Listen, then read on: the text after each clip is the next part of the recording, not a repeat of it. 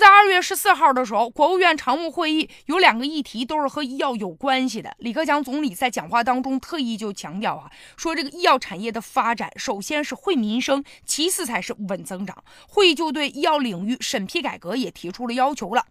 也不允许在审批名目下搞那么多五花八门的所谓的新药。为什么有新药啊？还不是为了涨价吗？现在有些药啊，换个马甲就成倍的就涨价。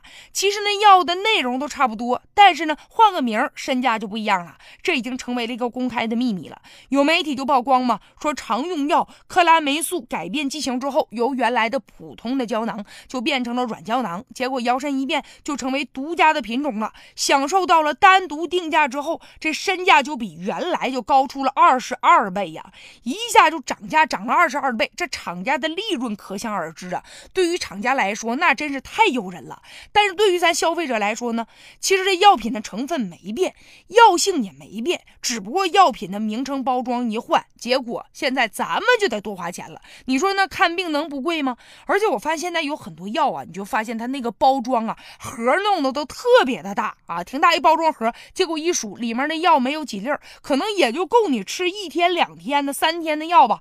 现在也有数据就统计说，美国一年呢只生产二十多种新药，但是在咱们中国每年生产的新药就达到了上千种。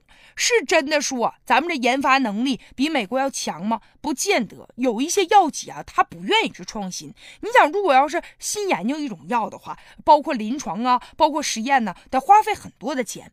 但是呢，他只要把原来的药换一个包装。之后，哎，立马呢就可以投机取巧，然后呢就可以换一个马甲出来了，挣的钱又多。大家不知道的，还以为是什么新药呢，寻思尝试一下吧。结果这样一来，就造成很多药企他就没有热情去研发新的药品了。但是对于咱们这很多的消费者来说呢，咱们花的钱又多了，所以说严重扰乱了药品行业以及呢药品的价格的市场。